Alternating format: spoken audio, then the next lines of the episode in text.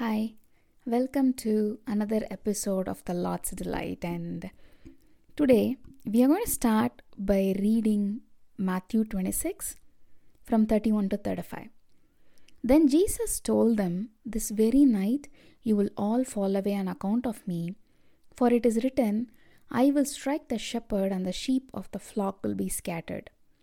But after I have risen, I will go ahead of you into Galilee. Peter replied, Even if all fall away on account of you, I never will. Truly I tell you, Jesus answered, This very night, before the rooster crows, you will disown me three times. But Peter declared, Even if I have to die with you, I will never disown you.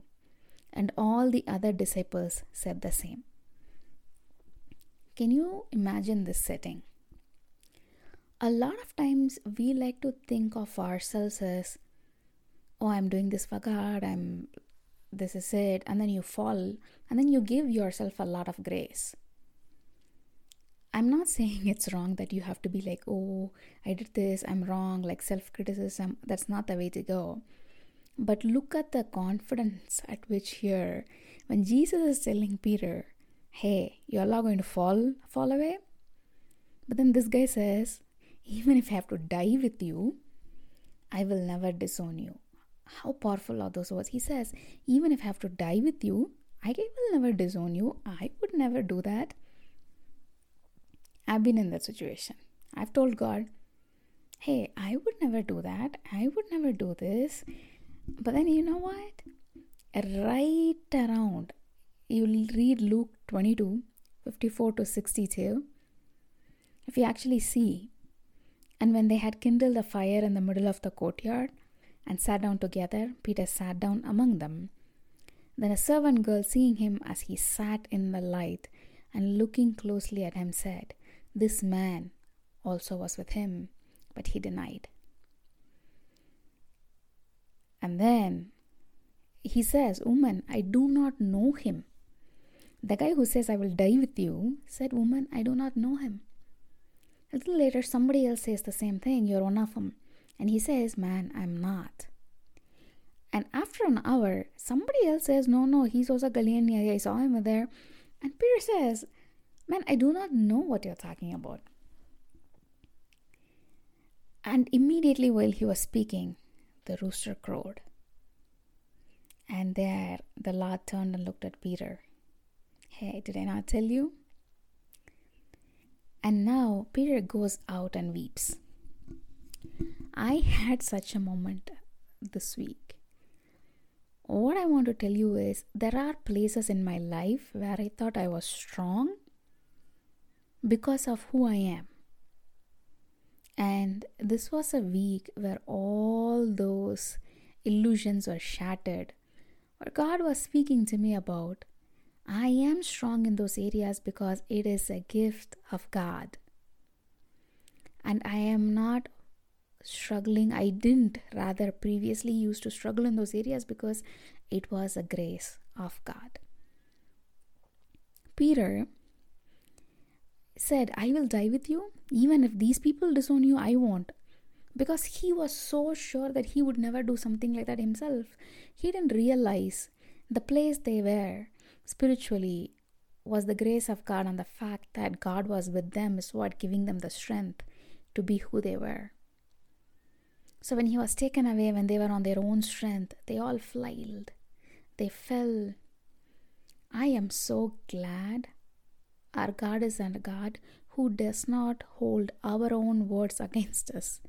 We tell him a lot of things and then go do the opposite or fall and he does not hold us to our words.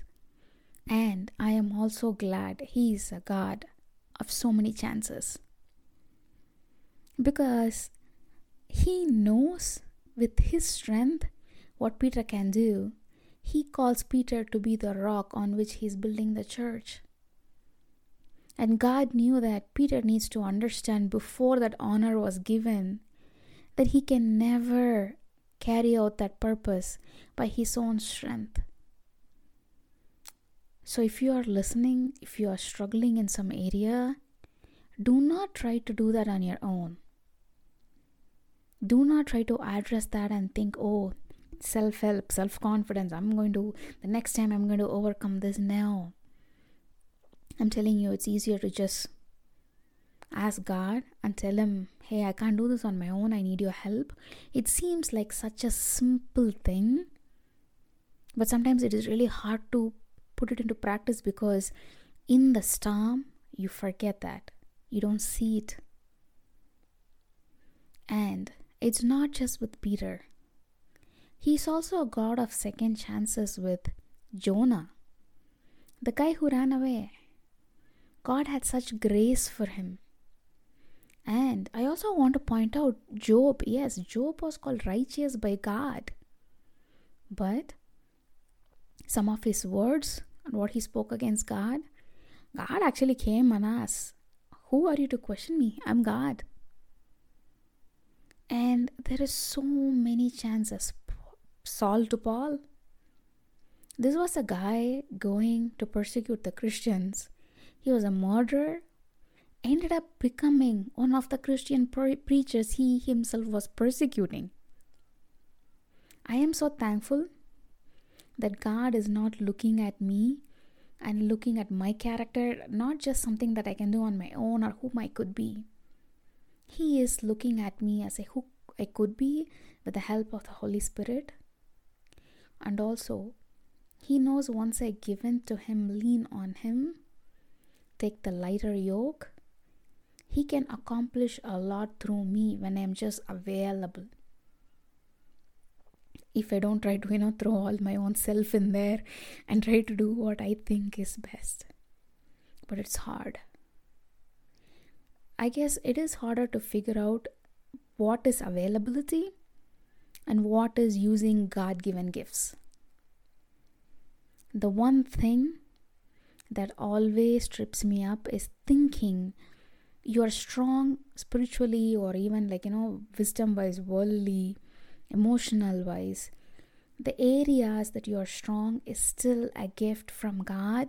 A lot of times you are strong in those areas because of the Holy Spirit is helping you, the counselor who is strengthening you, who is actually praying for you when you don't even know you need prayer. And I just want to say this to you. We all think we are very strong in certain areas spiritually, emotionally, intelligence wise, I just want to tell you thank God for those areas and acknowledge that it is His grace that we are strong in those areas. It is a gift, it is not our own.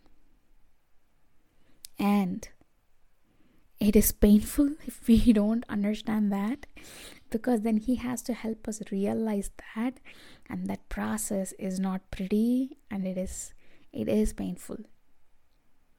Whichever areas you think you're strong in, write them down and tell God, Thank you for strengthening me in those areas. It is not you, it is God. So, with the help of the Holy Spirit, you're strong in those areas. Yes, it is coming from a place of personal experience. And when you get to the point you realize that, I guess, is when God starts to work on another area of your life. It is an ongoing process. Sanctification is lifelong. Just don't get tired if you're a perfectionist. That is something I have to keep reminding myself constantly. I am going to attain my fullness through Christ, not by my own works. Yes, my spirituality is going to mature, my character is going to be refined, but the fullness I'll get it at the end. But just enjoy the process that God has for you.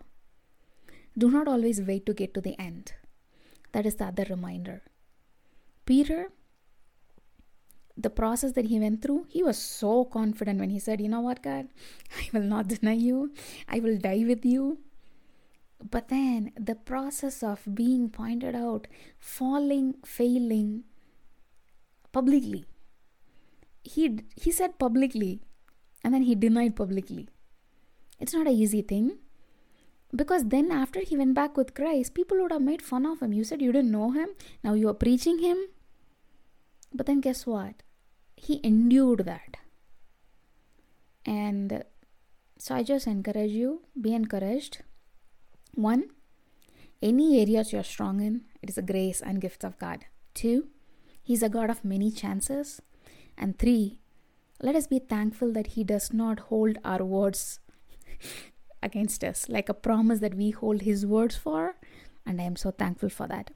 So enjoy your week. I'll talk to you next week. Bye.